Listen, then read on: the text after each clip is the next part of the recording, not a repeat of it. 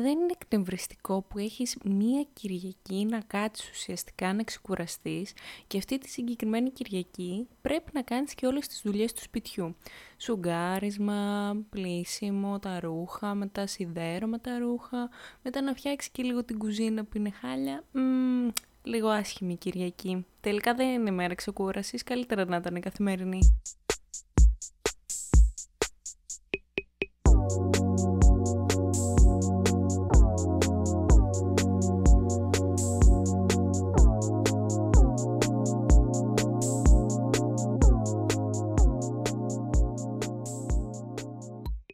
Καλημέρα, καλησπέρα, αναλόγως την ώρα που μας ακούτε, τι κάνετε podcastιώτες και podcastιώτησες. Είπα να το κρατήσω αυτό, γιατί το ανέφερε ο Κωνσταντίνος στο προηγούμενο podcast, που όσοι καταφέρατε και το ακούσατε, μπράβο σας γιατί ήταν ένα μεγάλο podcast, αν και είπαμε πολύ ενδιαφέροντα πράγματα και προσπαθούσαμε να κάνουμε και την πλάκα μας, νομίζω τα καταφέραμε. Σήμερα θα συνεχίσουμε με την Κυριακή 21 Μαρτίου και για τις υπόλοιπες παγκόσμιες ημέρες που δεν συζητήσαμε με τον Κωνσταντίνο και αυτές είναι η Παγκόσμια ημέρα της δασοπονίας, της ποιήσης και του κουκλοθέατρου. Δυστυχώς αυτή η Κυριακή έχει μαζέψει όλες τις παγκόσμιες ημέρες του μήνα, αλλά δεν πειράζει, θα το πάμε όσο γίνεται πιο απλά για να μην σας ταλαιπωρήσω άλλο. Οπότε, ξεκινάμε με την Παγκόσμια ημέρα της δασοπονίας. Νομίζω όλοι και όλες είχαμε στο σχολείο τη μελέτη περιβάλλοντος, όλοι έχουμε έρθει λίγο σε επαφή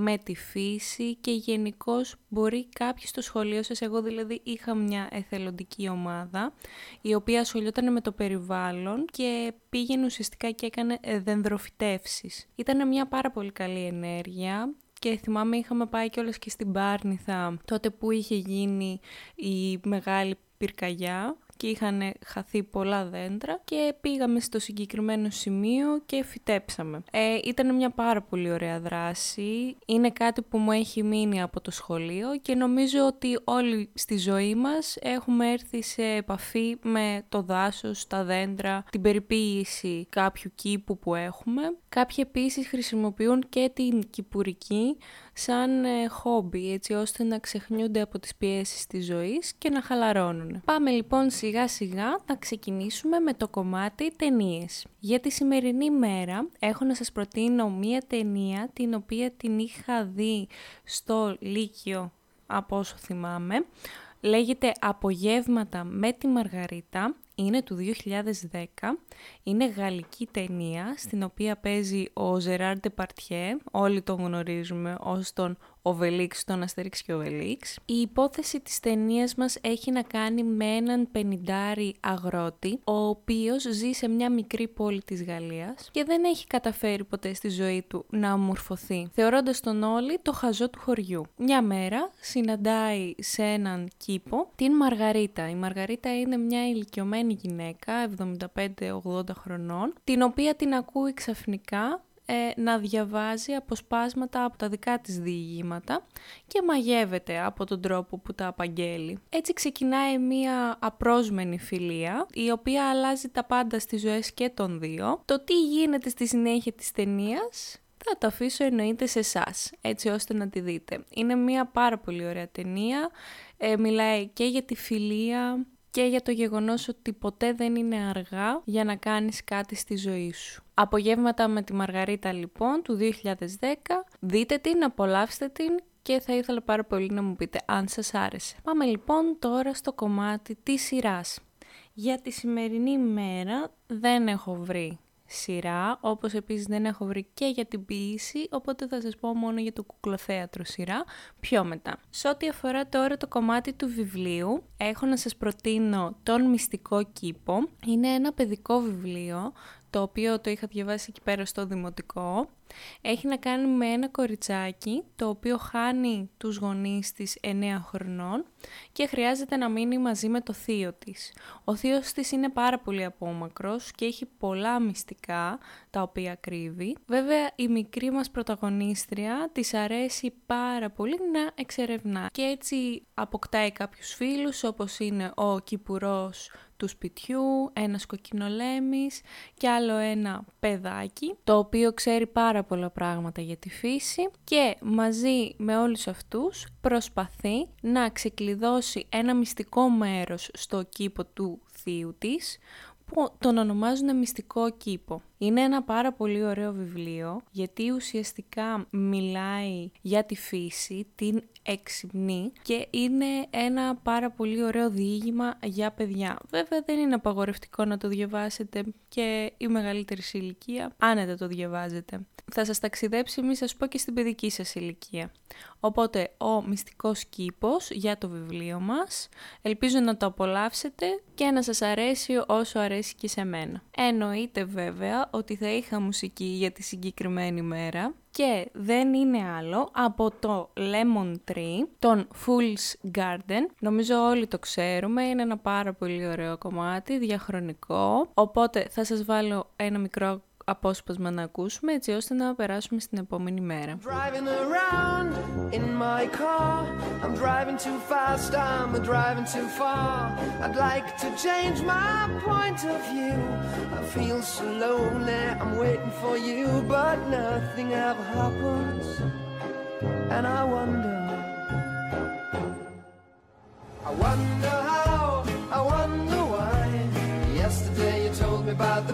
the blue, blue sky just a yellow lemon tree.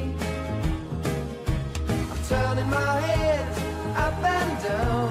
I'm turning, turning, turning, turning, turning around. And all that I can see is just another lemon tree. Ήρθε η ώρα λοιπόν να περάσουμε τώρα στην Παγκόσμια ημέρα της ποίησης. Θέλω να σας πω ότι δεν είμαι λάτρης της ποίησης, δεν έχω διαβάσει, εκτός από το ένα βιβλίο που θα σας προτείνω, ποίηση. Δεν είναι κάτι που με συγκινεί, αλλά εννοείται ότι δεν θα έλεγα όχι αν κάποιος μου έγραφε ένα ποίημα ή μου έκανε κάποια απαγγελία. Εννοείται πως όχι, δεκτές όλες οι προτάσεις. Οπότε ας πάμε να ξεκινήσουμε με το κομμάτι ταινίες. Νομίζω μία είναι η ταινία που αφορά την ποίηση και αυτό είναι το Dead Poets Society του 1989.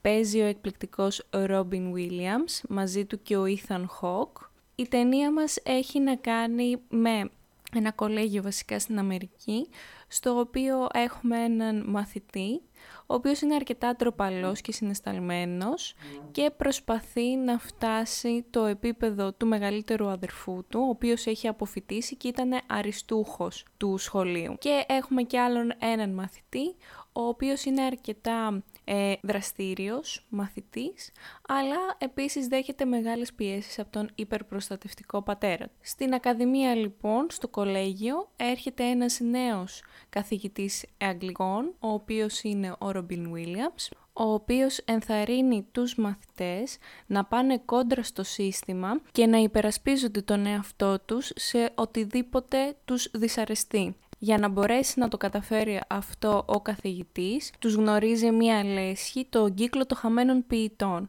Εκεί μελετάνε φιλοσοφικά ε, ζητήματα τα οποία δεν επιτρέπονται να διδάσκονται στην Ακαδημία με σκοπό να αναπτύξουν τη δική τους κρίση. Πάρα πολύ ωραία ταινία. Τώρα το τι γίνεται στη συνέχεια και αν όντως αλλάζουν οι ζωές των συγκεκριμένων μαθητών θα το δείτε στη ταινία. Έχει μείνει στην ιστορία κιόλας με τη φράση «Seize the day», άδραξε τη μέρα. Θα σας αρέσει πάρα πολύ, όσοι την έχετε δει είμαι σίγουρη ότι την έχετε λατρέψει.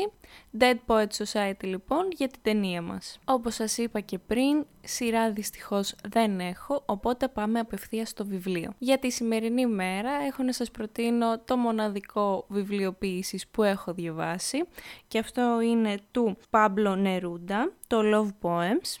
Ένα εξαιρετικό βιβλίο που ουσιαστικά είναι ποίηματα αγάπης Εντάξει, ήμουνα σε μια πιο ρομαντική φάση της ζωής μου εκείνη την περίοδο, οπότε μ' άρεσε πάρα πολύ.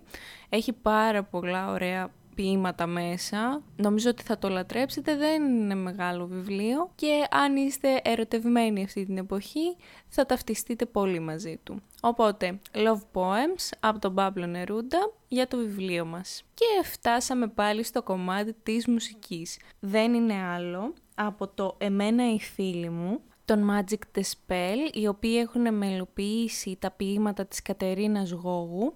Είναι ένα πάρα πολύ ωραίο κομμάτι και γενικώς το συγκρότημα αυτό μου αρέσει πάρα πολύ. Έχουν βγάλει εκπληκτικά τραγούδια, οπότε ας απολαύσουμε ένα μικρό απόσπασμα από το συγκεκριμένο τραγούδι.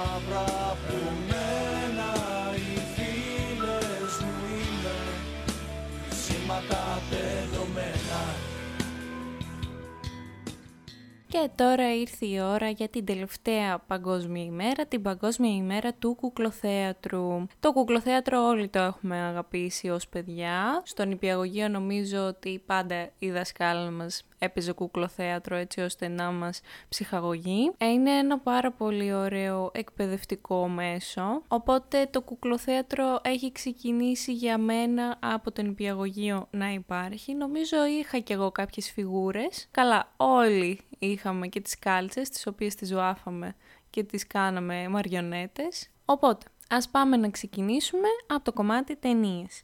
Για τη συγκεκριμένη μέρα θα μπορούσα να βάλω το Muppet Show, μπορούσα να βάλω το Pinocchio, αλλά επέλεξα να σας προτείνω την ταινία Μαριονέτες. Είναι μια ελληνική ταινία του 15, Παίζει η Γιούλκα Σκαφιδά, ο Αλέξης Γεωργούλης, ο Άκης Ακελαρίου και άλλοι γνωστοί ηθοποιοί. Η ταινία μας έχει να κάνει με έναν δημοσιογράφο, ο οποίος έχει αποσυρθεί από το ρεπορτάζ σε μια επαρχία. Όταν όμως μαθαίνει ότι ο φίλος του και πρώην συνεργάτης του δολοφονείται, αποφασίζει να ξαναεπιστρέψει στην υπόθεση και μαζί με την κοπέλα του φίλου του που έχει πεθάνει προσπαθούν να βρουν τον υπεύθυνο.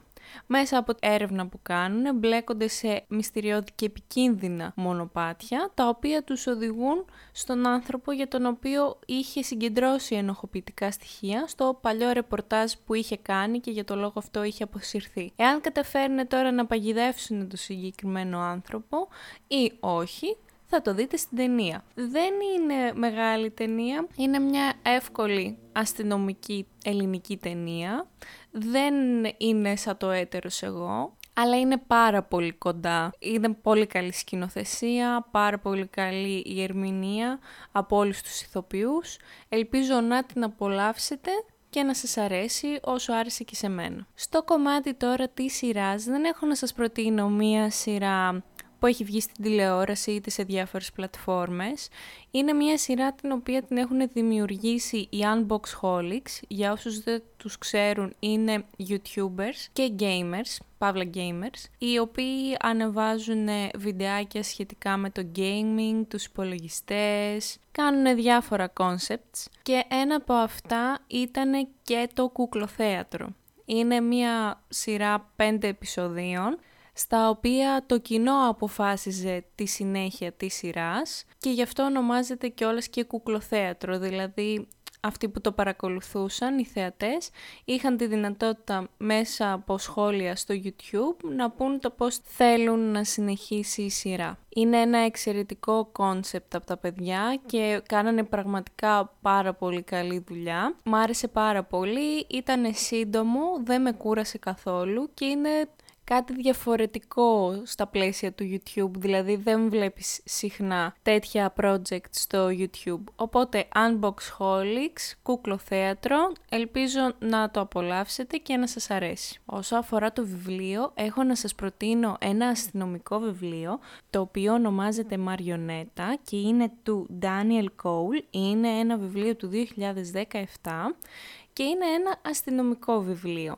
Η υπόθεσή του έχει να κάνει με έναν αστυνομικό, ο οποίος πρόσφατα βγαίνει από μία ψυχιατρική κλινική και ακριβώς απέναντι από το διαμέρισμά του βρίσκουν ένα ανθρώπινο σώμα το οποίο αποτελείται από έξι διαφορετικά άτομα. Είναι ουσιαστικά μια ανθρώπινη μαριονέτα. Προσπαθώντας να βρει το δολοφόνο, ανακαλύπτει ότι του στέλνει απειλητικά μηνύματα ότι στις επόμενες 15 μέρες θα κάνει πάλι μία ανθρώπινη μαριονέτα από άλλα έξι θύματα, ένα από τα οποία είναι και ο ίδιος αστυνομικός.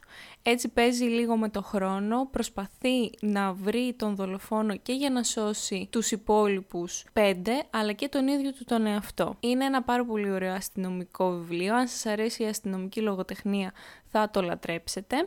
Οπότε Μαριονέτα, Daniel Cole και ελπίζω να το απολαύσετε. Και φτάσαμε αισίως στο τελευταίο πραγματικά κομμάτι αυτού του podcast, το κομμάτι της μουσικής για την Παγκόσμια ημέρα του κουκλοθέατρου.